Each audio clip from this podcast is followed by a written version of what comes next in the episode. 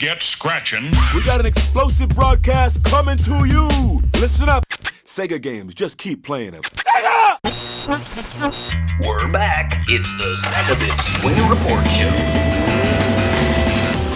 Get ready for Sega interviews and news.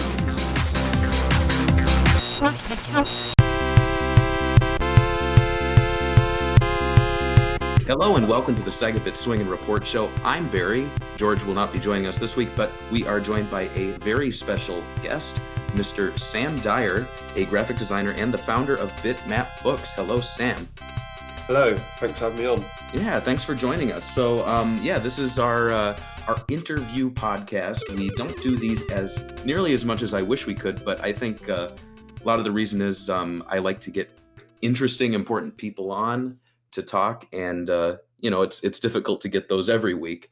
But I'm I'm very happy that you're joining us. I've been actually wanting to talk to you for a while about this project, but um, I thought, you know, in the past I've always talked about books before they release, and there's sometimes just not much to not as much to be said until after it releases. And so um, we're actually in a uh, it actually works out for us because Kickstarter backers, this was a Kickstarter project, they have the books in hand now, and the book will be releasing on the 17th of June. So we're actually kind of in a quasi release state. Um, how's that going for you then? So you are, are things in, incredibly busy? Yes, yeah. I mean, it's it's it's a bit of a weird one, really, because obviously we're talking about the Master System book today, which is, as you say, it's going to be released next Monday. But kind of the project was sort of finished quite a long time ago for me. And in the world of sort of publishing, I've sort of moved on to the next project. Um, so it's quite an interesting um, thing because my head's kind of very much in in Metal Slug at the moment. Mm, right. Tune myself back into the Sega Master System. so is that is that typically how you operate? It's a smaller operation, and you're um, you kind of go all in in terms of your focus on either a developer or a game series or piece of hardware? Oh, totally. Yeah. I mean, Bitmap Books is really just me. Um, I'm very lucky to have a big pool of freelance writers and designers and illustrators that I can pull in as and when. But day to day, it's just me. And I tend to, when I take on a project, completely immerse myself into it and to the point of being almost a bit obsessed and it and that sort of it's about sort of a say three or four month sort of period around each around each book. And as i said a minute ago i've just literally coming to the end of metal slug book now so that's been my life. Mm. back and forth with snk in japan and which is never a bad thing but been playing for all the metal slug games and um, been going through hundreds and hundreds of screenshots and yeah it's it is it is all in. Um, all in and just get completely um, no stone unturned around research and sort of you know things like that. So yeah. So as you know, as a one man operation, do you are you the one to decide what the next project will be, and also does do your personal interests dictate what those are? Oh uh, yeah, absolutely. I think yeah. To, uh, to answer the first question, it's it's definitely 100% my decision. I mean, Bitmap Books is my company. As I said, I'm the only one. I'm the only sort of decision maker. Mm-hmm. I'm very lucky in that sense, I guess, that there's no, you know, sort of shareholders or anything that are, you know, dictating what what I do next. Right. Um, it's also great because I can go at my own pace as well. So, you know, if real life, if something's going on in my real life, or you know, my other graphic design work is particularly busy, then I can sort of work the book projects around that, which works really well. Um, sorry, I, thought, I forgot what the second question was. Oh no, um, I, I think it was just. Well, I guess what I would ask is, do you jump into a project with something that you're either unfamiliar with, or maybe not uncomfortable, but like a game that you have not played as much and you feel like you're not an expert on? Oh yes, yeah. Sorry, that, yeah, that was it. Yeah, absolutely. I mean, when I first started Bitmap Books, I started, um, I did a book on the Commodore 64, and that was my first computer that I had as a child, and that was definitely my comfort zone. Mm. And at the time, being honest, I didn't know that Bitmap Books would ever do more than that one book. Um, you know, I've always been a bit selfish in a way. I wanted a book on the Commodore 64, so I sort of did one myself and sort of hoped that other people would want it as well. Um, but over the over the years, you know, as the business has grown, I've realised that I've had to cover subjects that I'm not necessarily an expert in. hmm Um, so, for instance, something like our third book was on the ZX Spectrum. Um, now, that was a massive computer in the UK, but I was very much a Commodore 64 guy. So, you know, I I've got a lot of knowledge in the computer, but I'm not an expert by any means. So, what I've tended to do over the years is, if I'm embarking on a project that, you know, I don't have a massive, massive amount of knowledge on, then I will work with people that do. You know i would never rely on you know what i can find online. I would always work with if i'm not an expert then work with someone who is. Right. and you know who acts like a consultant and collaborate on the book to sort of make that happen. Um, and you know if i'm not you know necessarily an expert in that particular game or system it doesn't make the book any less important or enjoyable you know they're all important um, it's just you know if, if anything it's fun learning about something that you're not necessarily you know don't know that much about and you can learn and that's kind of like a really fascinating part of it as well Yeah, absolutely. And I'd I'd imagine too, being in the books medium, it works to your advantage because by the time you're finished with the project, you you kind of have become an expert just through the research and all the work you've been doing. Whereas, um, I mean, to speak to my own experience, I do, uh, you know, like I I don't consider myself a YouTuber at all, more like podcast and writer and stuff. But um, there's a very there's an immediacy to a lot of the things I'm doing and so i'll be you know i'll be talking for a youtube video and something will come up that i know nothing about and i'll just have to i try not to bs my way through it but i try to be real and you know admit that i don't really know much of what i'm talking about so i try not to make things up. But it's surprising how people will take you to task with um not having uh holistic knowledge of all things sega or all things video games. So i'm kind of envious of you uh in that regard. Yeah, well, I mean, yeah, I mean, I've, I've already admitted that I'm not an expert in everything, but I think the most important thing is is to not, you know, BS and say that you are, um, and just admit, you know, that you're not necessarily. But I think to add, you know, to make the books credible, hmm you have to, they have to be verified um, by an expert. So if that's not me, then it'll be someone else that I'll sort of pull in. Um, and yeah, I think I think learning is one of the one of the most enjoyable things of this because I've just learned so much about obscure Famicom games or you know Japanese Master System games and just some weird and wonderful things that I never would have known anything about if I hadn't embarked on Bitmap Books. Oh, absolutely. There's so much to cover. I mean, um, from just the Sega perspective, I've said, uh, you know, there there are people saying, why why don't Sega release more games? Why don't they release X Y Z? And I have to ask people, have you played all the games that Sega has released? Because if you just take the library up to the end of the Dreamcast, I very much doubt that that people have even scratched the surface of Right. what's out there to, just to play and to learn about. Um, so it's very exciting. And you, so you mentioned the Commodore 64. That was kind of your thing. That was your platform, correct? Yeah, that was my first introduction to to computers and video games, and that was in 1989. Okay. And what were your earliest games uh, that you enjoyed playing?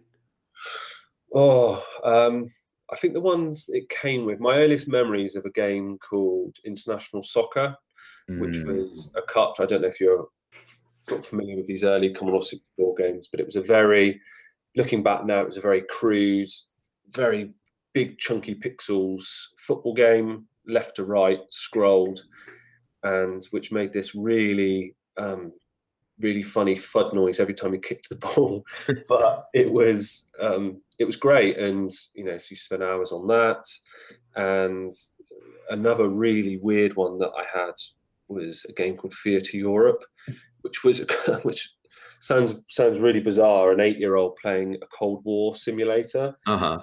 But it was this big map of Europe, and it had all these dots on it, and you had to make strategic war moves. and I didn't know what I was doing. I was just waggling the joystick, pressing the keys, and every now and again you'd get a cutscene of an explosion or, um, you know, some sort of like tank or something. And but at the time it was great. You know, I never seen anything like it in my life, so I was fascinated with it. And I had, um, I think I had a few different compilations with some sort of you know, sort of Pac-Man clones and you know, sort of Galaxian sort of clone and all that sort of stuff. So that that was really my earliest memories. But at the time, it didn't really matter what the games were. To be honest, they just felt so magical, and I just was just pr- pretty much obsessed from that point on. Um, I obviously had a gap around sort of teenage years, as I think most people do, um, around video games. But mm. it's always been in my life, and I've always been you know, ever since those early days on the Commodore 64, you know, I've been been um, really obsessed with it all. And there is quite a difference between the uh, American experience and uh, your experience because I do know uh, home computers weren't as big a thing for gaming here as yeah. there. Um, I know, you know, I had an IBM system, but it was really my dad's, and there were a few games on it I enjoyed playing. Um, so I'm curious, like, were there any did home consoles like uh, Sega or Nintendo products have any real um, prominence for you, or was it largely uh, more of the computer gaming? Well, I think speaking for the for the country, for, for, the UK as a general, as mm-hmm. you sort of touched on a minute ago, it was really mainly computers. So we had three main computers. We had the Commodore 64, the ZX Spectrum, and the Amstrad CPC, and all three were 8-bit computers, tape, cassette based, mm-hmm. um, and they really were quite affordable. Um, the games were really cheap as well. So when we were growing up, we were paying the cheapest games were sort of two pounds ninety nine, sort of three pounds, sort of like or like five dollars, something like that. Um, and if you were lucky, you know, the bigger sort of licensed games were about ten pounds. Um, so compare that to the cost of like an NES cartridge, which yeah. was about forty pounds at the time. It just, you know, the NES was over here. It was in, you know, you could see it in shops and in catalogs, but it was so few people had it. Um, it was really only the kids who who had rich parents who could who could have one because it was just so expensive. You know, going from asking for a game from your mum and dad, which was three pounds, to forty pounds was just insane, really. Mm. So computers were were mega popular, and I think the the ZX Spectrum sold something like 50 million units in the UK. Wow! It, it was literally every kid you speak to had a ZX Spectrum because the games were just so cheap and they were so you know there. Um, but the Master System um, was really really big over here, but I think it probably came later, so mm-hmm. sort of like late 80s, early 90s. Um, and my experiences was that the Master System was cheaper than the NES. The games were cheaper as well, and it was definitely more. It felt like a natural progression from the 8-bit computers. I think a lot of people upgraded those computers to the Master System, and the NES got kind of a bit overlooked. I think, and I think a large part of that is down to marketing. Mm-hmm. Sega, um, via Virgin, Mastertronic had very, very good, very good distribution um, and marketing in the UK, and yeah, got a, a, real good sort of stranglehold and a real good base for them. The Mega Drive releasing over here, which again was really big. So is is a lot of this based on your like knowledge looking back? Did you grow up with a Sega Master System? Yeah, so we had a Sega Master System at home, me and my sister. Um, but a lot of what I'm sort of saying is also my knowledge from research in the book and mm-hmm. speaking mm-hmm. to.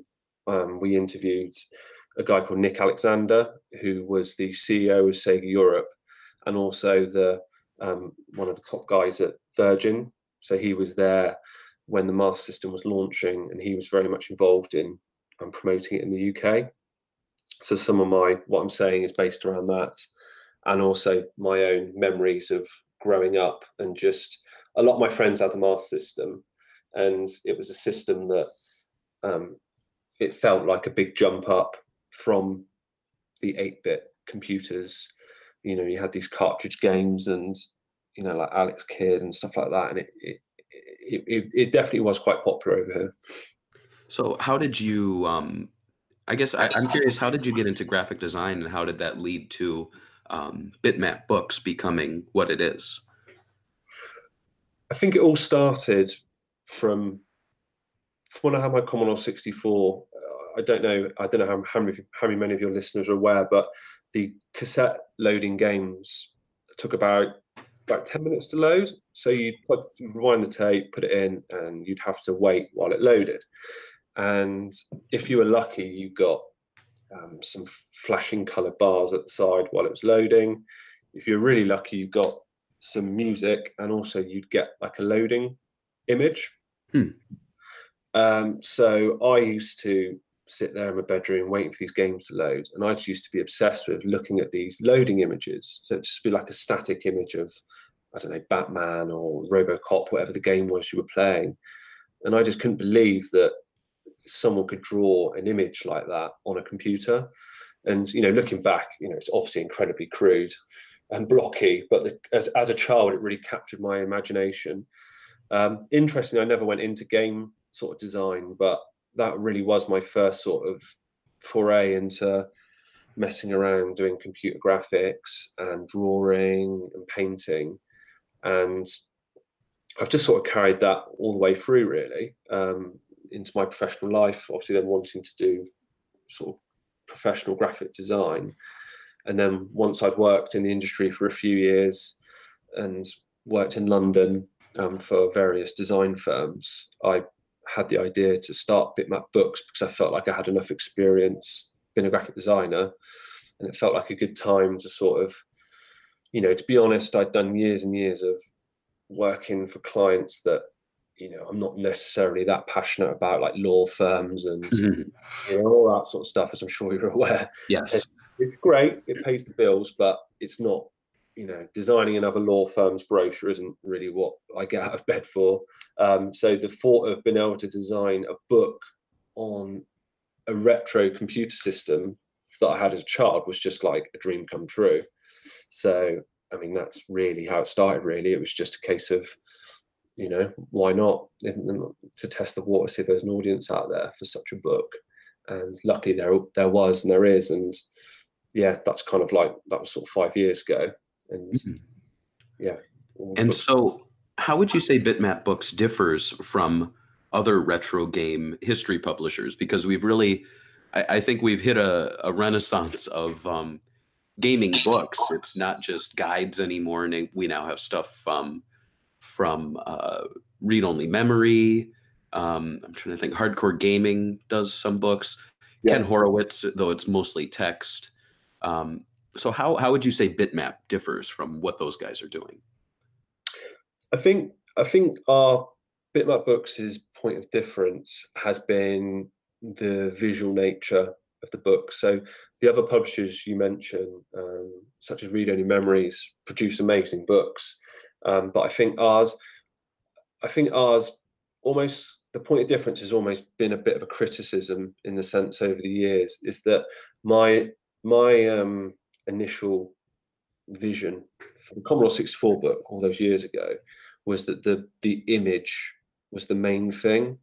So for me, looking at that Robocop screen was the thing that brought back all those memories. It wasn't looking at pages and pages of text that wasn't going to make me feel nostalgic. So I believed that you know that old saying of a picture speaks a thousand words. Um, so the idea was a tiny bit of text with a big image. Mm-hmm. That's where I started with it. And I think at the time, no one was doing anything like that. And I think looking back, it was quite sort of, it, it, it made my Book stand out. And my my design, my designer's eye, I guess, and my sensibilities allowed me to be able to pull that off aesthetically um, with text and image working together in like quite a nice way that didn't look messy. Um, but over the years, you know, there has been you know criticism around that approach in the sense that it's quite you know people say that the books are just picture books and you know there's no sort of substance there. So it has been something that I've tried to address over the years, address address the balance. So particularly in the Master System book, which we've just which we've just released, it's um, it's much more of a balance between text and pictures. But I would say that the core of the book is still screenshots from games and those sort of nostalgia-inducing images. But I, it's, it's, it's hard to explain. I think the books have almost just sort of like matured a little bit, and they're not so picture based now. There is more to read as well, and I think it's a really nice balance that we sort of struck. Was it at all a reaction to um, gaming magazines in terms of your visual aesthetic? Because, at least from my own experience, um, I feel like a lot of early gaming mags didn't do much justice to games. The screenshots would be very small. Um, I remember, I'm trying to remember who did it right. Dr- official Dreamcast magazine and uh, Xbox Nation, which was an unofficial one from the Dreamcast magazine staff um, in the US, were kind of doing it right. I, would say, you know, filling pages with screenshots, using them um, in conjunction with the text. Was there any thought involved with that?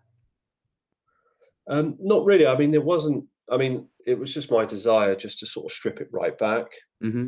to what actually, because obviously in magazines they use things like box outs and um, you know big images with smaller images underneath. I really wanted to just strip it right back to the bare to the bare bones of and let that image and those pixels, which is another big thing as well, is not is to really keep those pixels nice and clean and not put like CRT filters over the um, pixels to make them look fuzzy. I really wanted um, the the book to show the craft around how these artists, you know, put these little kind of blocks in a certain sequence to make them look so amazing.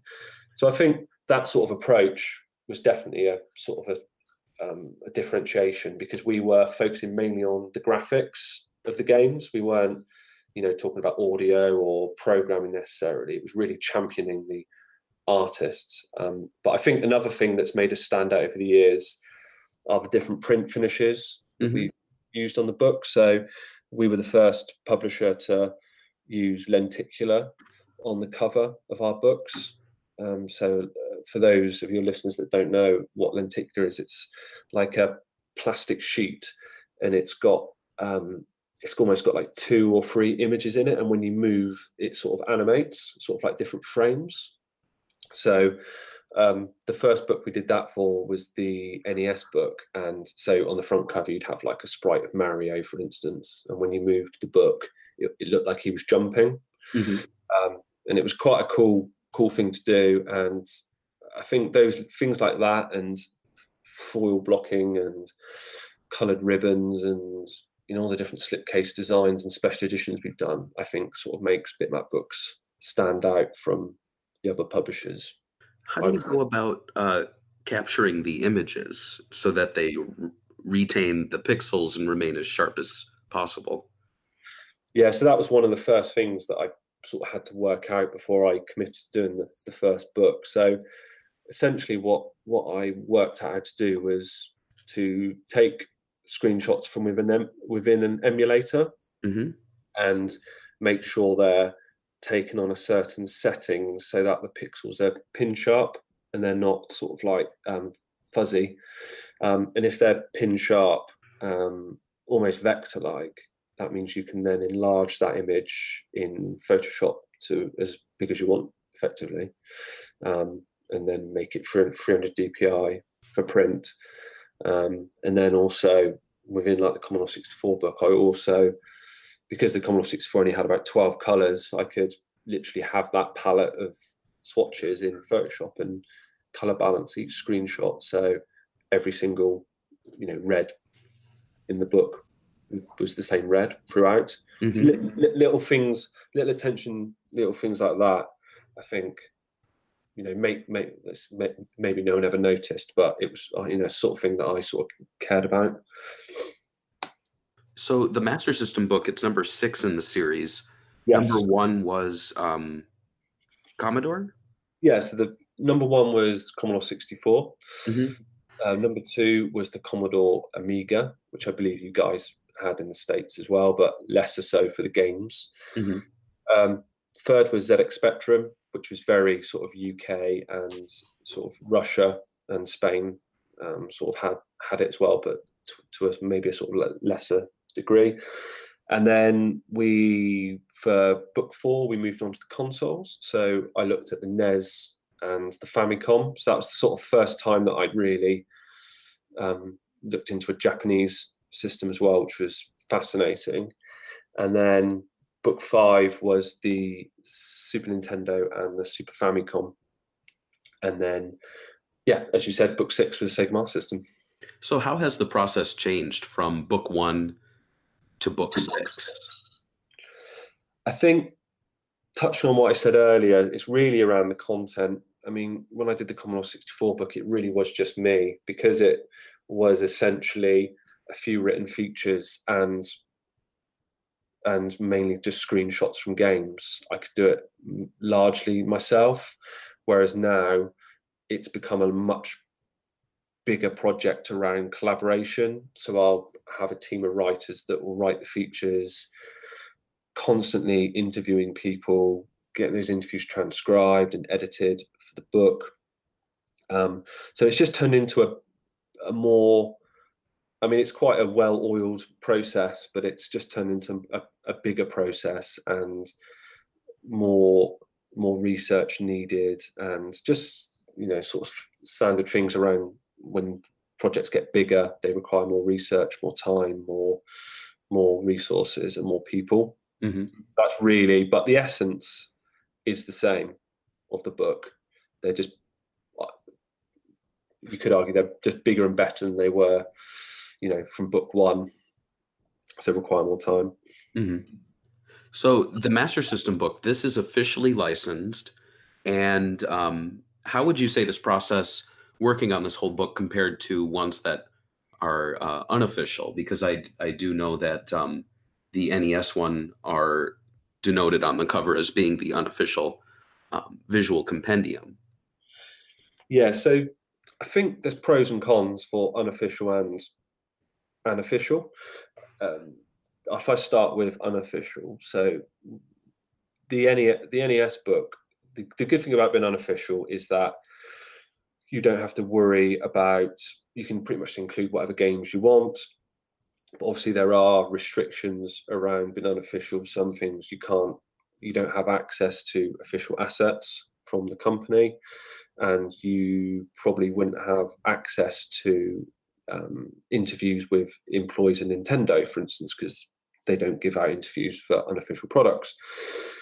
With the Sega Master System book, we had the opportunity to work with Sega, and I kind of weighed it up and thought it would be best to go um, official with this one because they could um, give us access to certain interviews with current employees who worked on you know games that are in the book. Um, one of the main i suppose disadvantages um, which is kind of what i mentioned a second ago is around the games. So one of the things i had to do which was a complete ball ache is get permission from all of the to include the third party games. Mm-hmm. so it was um, a real headache because I I literally had to um, go through and all the games. So, for instance, like Rocky, if I wanted to include Rocky, I had to get permission from Metro Goldwyn Mayer to include Rocky because they obviously own the copyright to um, Rocky Balboa. Mm-hmm. Um, some of them were, were, were easy because I've already got a relationship with Capcom. So, you know, Capcom were very, very kind and allowed, you know, Forgotten Worlds and Strider. Um, and, you know, on 99% of the games that I wanted to include, I could. And it was just, you know, blood, sweat, and tears, emailing Japanese companies, getting emails translated, and calling on my various contacts to, you know, do introductions and all that sort of stuff. Um, the only real um, down downer really was that for various licensing reasons we couldn't include the Wonder Boy games, Mm-hmm. which sort of is quite upsetting uh, because obviously they're so iconic on the Master System that it was a real shame that they couldn't be included, and it will forever haunt me that they're not in the book. But you know, hey, there are hundreds of games in the book, and you know that's just two or three games that couldn't make it. But right. Um, so as I said, it's sort of you know I think on the plus side we had access to um, lots of official assets, artworks, um, interviews, all that sort of stuff. Also, we managed to secure Mark Cerny to write the foreword in the mm-hmm. book, and I don't believe that Mark would have written the foreword if the book hadn't been official and endorsed. It's, I think it's a selling point. Um, and then obviously you've got the fact that it's official that it could arguably make the book more collectible, and also um, it makes it uh, that Sega will be actively promoting it as well. So from a marketing point of view, it makes sense. So yeah, yeah. I think you know pros and cons for each for each thing. But so have, have you noticed an increase in um, uh, maybe like sales and um, eyeballs seeing the book and people talking about because of this official status and Sega actively promoting the book? I think that's quite hard to answer at the moment because the book's mm-hmm. not officially released till next Monday. I mean, the Kickstarter did extremely well. Um, it's very hard to say whether it would have done better or worse if the book wasn't wasn't official. Mm-hmm. Uh, so yeah, it's hard hard to say at the moment. I would like to think that the fact it's official makes it more desirable. I think. Okay, that's interesting. Um, so in regards to the Sega Master System, um, as an American growing up, it was not that popular here. No. And you know, I I recall I grew up on the Genesis and I knew about the Master System. I didn't know what it was. I don't think I really learned what it was until the late 90s. And um, because there just was no real knowledge base out there, there weren't that many fan sites talking about it. Um, there were definitely no books covering the history of it.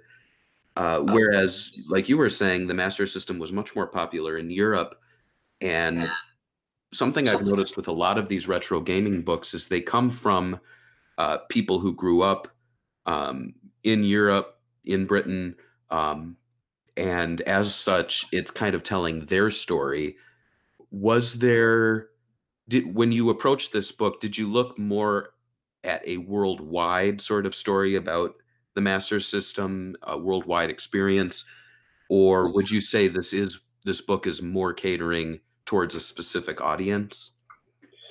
No, I mean I always try and treat it as a, as to, to, appeal to as many people as possible. Mm-hmm. I mean, naturally, it was it was very very popular in the UK, the Master System. So some you know maybe the majority of the focus is on that market but where possible i've tried to um, include as many um, different markets at all so we, we cover a lot of the american launch of the Master System because mm-hmm. although you mentioned it wasn't massively successful it still was a big thing you know from a marketing point of view in in america and we've interviewed steve hanover and uh, John Sawyer as well, who um, worked, who Steve worked for Sega and John worked for Tonka, mm-hmm. um, who were obviously involved in the distribution of the Masters of America. So we cover that story quite a lot, and it's it's fascinating, you know, their views on why the Master System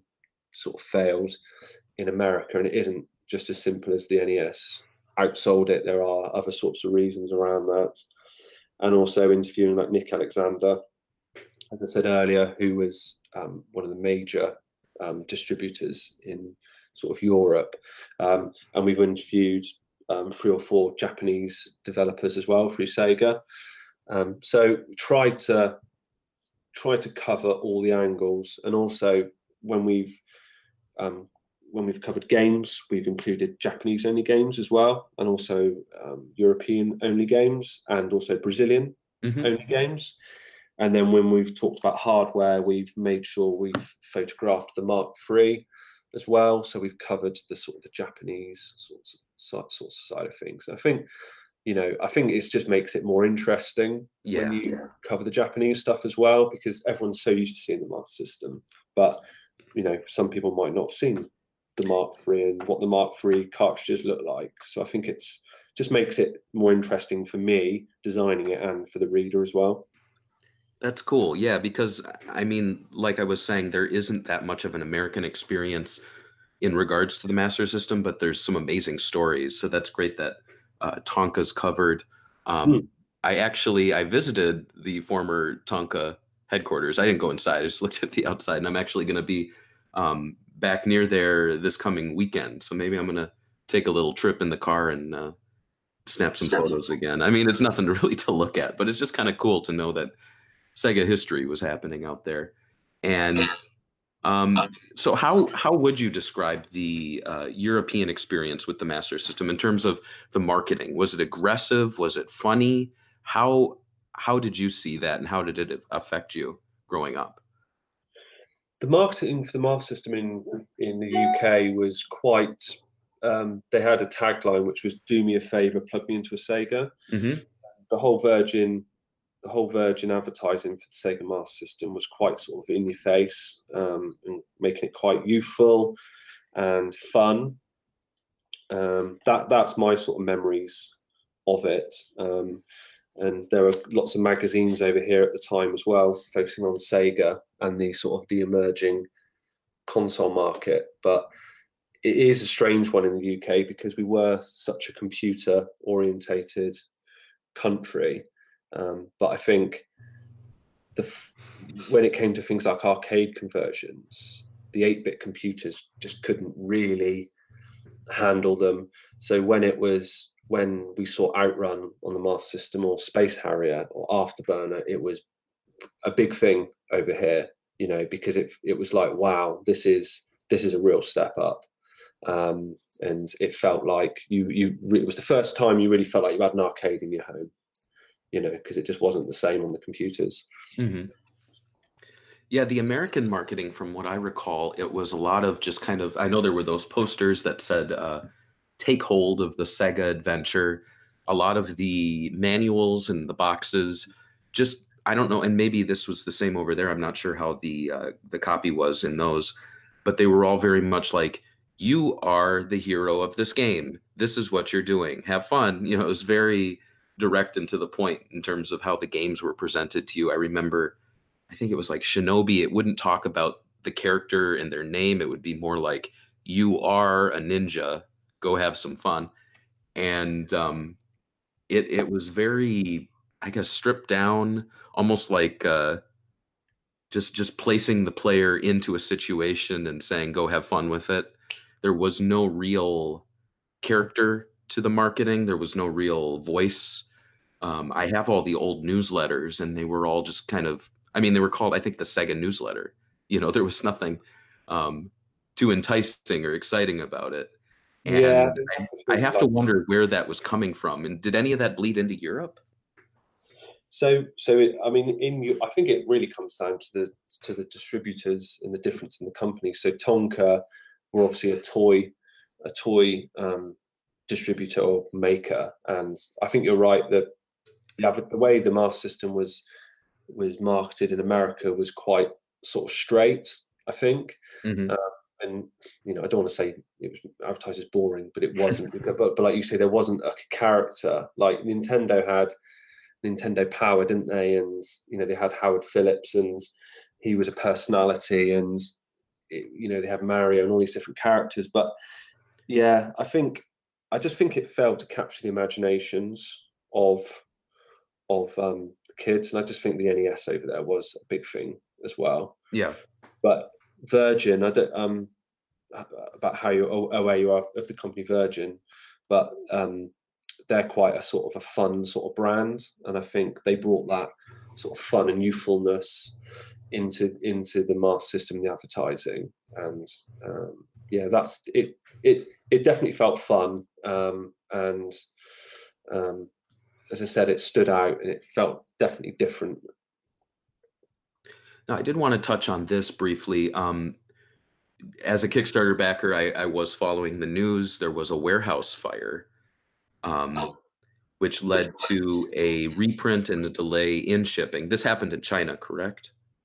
Yeah. So Yeah. so so I we just just had a lovely Christmas with my family and got back to work and sat at my desk on the third or fourth of January, I think it was, and I had a phone call from my printer saying that there'd been a fire in um, in the port, and you know, to put it into context, these warehouses are like the sizes of football pitches, Mhm. and a couple of these warehouses had gone up in flames, and all I knew for a, a while was that um, the, the books could have been affected because they were in a warehouse. They were waiting to be brought back to the UK. So my last communication with the backers had been, you know, here's here's the book. It looks amazing. We just got to wait a little bit for transportation. So to go from that to hearing that there'd been a fire was obviously heartbreaking. Yeah. And I was kind of in the dark for a long time as well because I didn't actually know whether they had actually been damaged. And it took a few weeks to actually find out for sure. Um, but I think throughout all of my books and all of my Kickstarters, I've always tried to be really upfront, honest, and communicate all the time with backers. And I just kept that kept that up really and was just really honest, explained what happened. And, you know, not one person, you know, said anything, you know, slightly negative Mhm. about it. Everyone was really supportive. Everyone was really understanding. And, you know, the poor backers, such as yourself, had to Mhm. wait like an extra three months Yeah.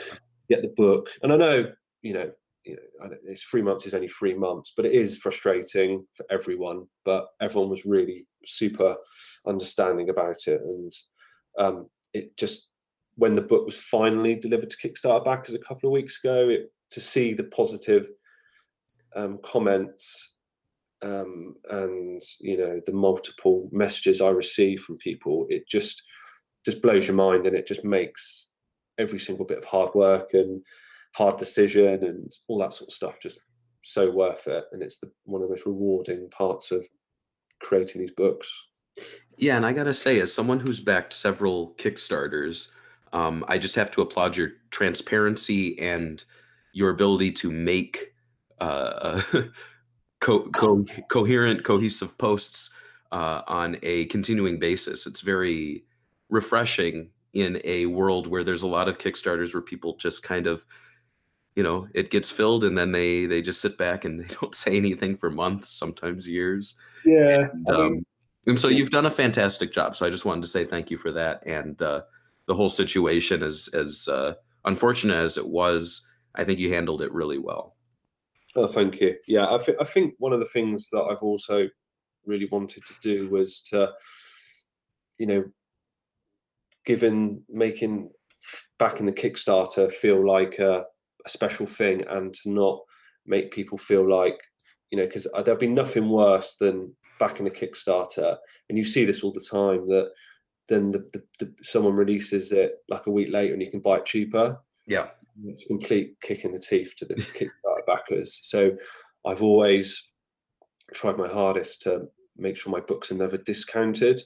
Um, mm, you know, and I think on the whole, you know, I, I don't discount them myself. Um, maybe other people do, but it's never much. And also, there's always a I if I'm going to release it to the general public, I always give the Kickstarter backers like a few weeks of exclusivity, so they feel like they've got a you know the bragging rights for a few weeks Mhm. when everyone else is sort of looking at it. So yeah, no, it's it's nice that you say that, and it's definitely a conscious thing that I've always tried to just be honest and upfront and clear. And I think I think yeah, people like yourself do do really appreciate that. So the delay, it did did that bring any positive things to the the book as it is now? Were there any additional changes you made to the printing process or the colors? Not really. There was a couple of very minor things that I changed with the print that Mhm. I only I would ever notice. Um, there was, which I probably shouldn't admit to this, but there was one or two small typos that I spot. Oh, there always are typos. um, um, which people always like to highlight on Twitter. But um, yeah, there's a couple of typos I caught, which was which was you know obviously nice. I would have preferred the not to happen, but it was nice to catch those typos. And uh, I think there was a couple of very small graphical things that I felt I could tweak. and did that. So yeah, I think you know if you, I always try and look on the bright side of things and find positives and negatives, and I think the book is a few percent better than it was before the fire. oh, that's good. And um, so, other retro gaming book companies out there have covered the Genesis, the Dreamcast. Um, I, I do note that they always skip the Master System. They always skip the Saturn. Um, so I'm I'm very happy to finally have a Master System book in my hands. I am interested though. Are you ever going to cover similar ground? Do you think the Genesis is in your near future? I hope so. That's always been the plan. The problem is, is that it's it, it would be going through Sega again.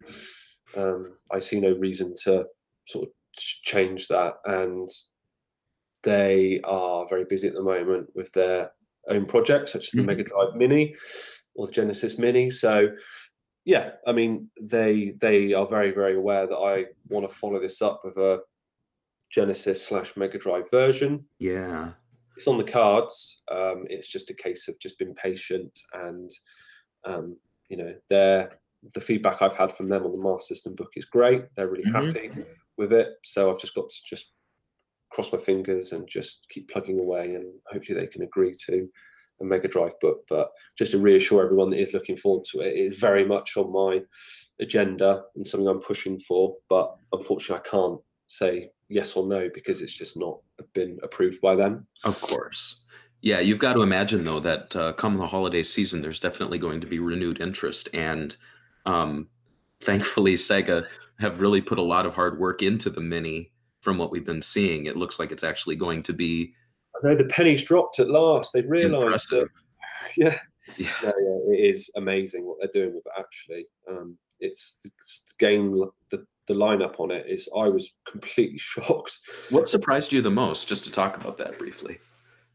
Um, I think what surprised me the most probably the Konami games. Well, just just all of the third party stuff on it, mm-hmm. really, because for years Sega have just been flogging their first party things, Altered Beast, Alex Kidd, Sonic. Mm-hmm. Now they're obviously embracing their third party games, and I think that was the biggest shock for me. Was just was just the inclusion of of of um, those sorts of types of games on on on on the mini. Yeah. Um, and I think, yeah, long may it continue. That they'll obviously, you know, I think it's it's it, it's great, and I've heard that um, that they're going to be they're really going to town on the UI and the sort of menu screen music and the whole package. I think, and I even saw some things last week that there's going to be like a little. I don't know if it was a joke or there was like a mini, like a um, like a 32x add-on for it and a and a mega CD add-on. Yeah, those are legitimate. They're they don't do anything, but they they sit there and make it look bigger on your shelf. Um, yeah, yeah, it's, it's it's it's it's great. And you know, obviously they've seen the success of the the NES and the SNES Mini, and they've realised that you know if these things are done properly, they can be really mega popular. So you know, I think it's for, for all Sega fans, it's a it's a good time to be alive. I think.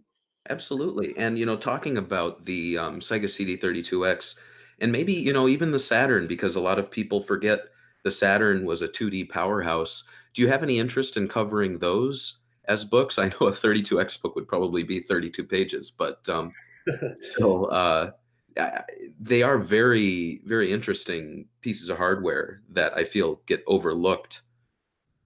Yeah, I think if I, if and when I cover a, mar- um, a Mega Drive book, I think I would probably look to include 32X and Mega CD as part of the book, whether they're included or as separate sort of like editions. But mm. I think they sort of live as the same family for me. Um, as far as the Saturn goes, I I would love to cover it. It's just a case of I'm kind of trying to do things in a bit of a chronological order. Yeah. At the moment, so well, not not strictly in chronological order, but I don't feel quite ready to jump into that sort of era of games yet because I'm still sort of very much in.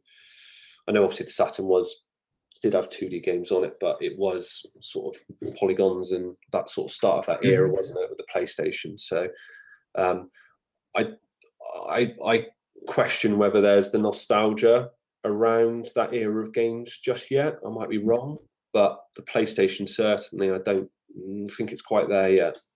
Um, but I certainly want to cover all of that sort of side of things in the future. Yeah, you, you know, you could always consider too if you ever did a Mega Drive book, you could have uh, physical add-on books that snap on for the 32X and, and Sega CD, so you could make a Tower of Power out of uh, physical books. Maybe use Lego bricks or something to connect them. I don't know, but um, well, that's great. Is there anything else you wanted to um, mention or add about the uh, Sega Master System, a visual compendium book? Um, yeah, just really, I suppose I could talk a little bit about some of the sort of the content. Um, I've sort of touched on it a little bit throughout throughout the interview, but um, as I said, the, the, main sort of the content of the book is made up of um, different various game spreads. So a double page spread in the book will be a, a single game, and then on that page there'll be a block of text around about 200 words, and that could be um, a comment from the the developer of the game or the artist or the musician, or it could be a review of the game by a well-known games journalist. And that's really the main bulk of the book. And then sort of to break all that up, we've got a series of interviews. We've got five interviews in the book. And then we've got um, some different sort of features throughout the book as well. So we've got sections on the various hardware um, which is all sort of done photographically. And we've got a section on box art as well, which covers the Master System, um, sort of the Western and the Japanese covers. Yeah, I love well. that section. Yeah. Um, and there's a section on arcade conversions, and we also touch on the Master System in Brazil, where we've interviewed um, Tectoy as well to get their sort of insights into the Brazilian market. So it is really a, a real big celebration of of everything Master System, and we've even uh, you know it is a bit of a gimmick, but we some some of the the 3D games um, are actually done in sort of like a mock 3D effect, and mm-hmm. a set of 3D glasses, so you can pop them on, and you get like a a very subtle sort of 3D effect, which isn't supposed to mimic the um, the shutter glasses because you never sort of could, but right. a, just a, little bit of an extra little bit of fun that I wanted to have, and uh, you know, I thought it sort of worked quite well as a gimmick. yeah, so I mean that's that's kind of it really. And the book um, book is 426 pages. Um, it comes with uh, a spot varnish dust jacket, and then it comes within a heavy duty slipcase as well with a lenticular panel on the front so you can see Alex Kidd animating and stuff. So it comes as one sort of package. That's kind of all there is really to sort of say. say it's a hefty tome for sure. So people can uh, learn more about um, everything you're doing at bitmapbooks.co.uk. There's a store there, news, shipping, hey, even gift cards, uh, praise. I like the praise section. And um, yeah, everything's here. And also, uh, what's your Twitter account? It's a it's bitmap bitmap books right there. Yeah, bitmap underscore books, I believe. Yeah, yeah. Well, that's great. So the book will be out next week as we uh, release this, and you can check that out. It retails for twenty nine ninety nine in the UK or thirty nine ninety nine in the US. It's a fantastic book. The official Sega Master System, a visual compendium. Again, Sam, thank you so much for speaking with me. And um, I'm looking forward to what you've got next, uh, not just for Sega, but just for all things video games. You're doing a fantastic job. So uh, thank you again for speaking, and thank you just for, you know, making books. Thank you very much. It's been, it's been great to talk to you. It's been great fun. All right. Well, thank you.